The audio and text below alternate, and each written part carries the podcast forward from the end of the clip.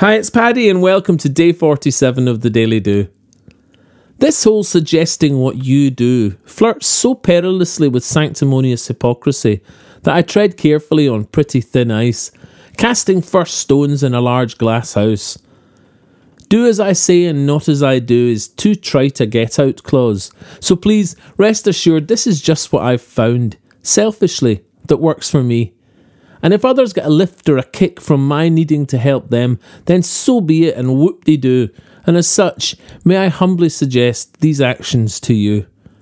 Giving feels good, sums it up, and in a world where we are bombarded with the bad and the impending doom, it's great to remember you're a force for good, a tiny flame amongst the gloom. Share that glow, and the flame will burn to fire soon. I am so much happier when the lens of my life is pointing outwards rather than in too tight a focus on the me that if I hear myself asking, How do I feel? too often, I know to get myself out of the way, and I can start by saying something simple like, Would you like a cup of tea? Make a call, pop round, donate, bake, cook, fundraise, write, sing, play, love, laugh, work, share, dance for others to lighten the load of me and do it all for free. For freedom lies in giving. Least, that's how it seems to be. We are all here together, floating in space, gazing at the stars, filling in the blanks of who we are.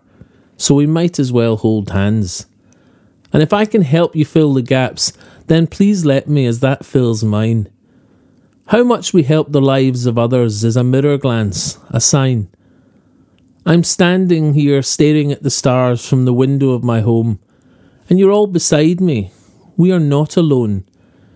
Knowing that what makes us tick and click is love and understanding helps me more to understand than to be more understood. To see the size of me and you against the stars lets me go. It frees me up. It's good.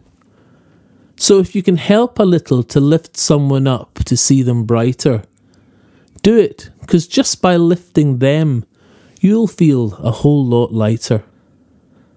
Please subscribe in the box below, and I'll see you tomorrow on the Daily Do.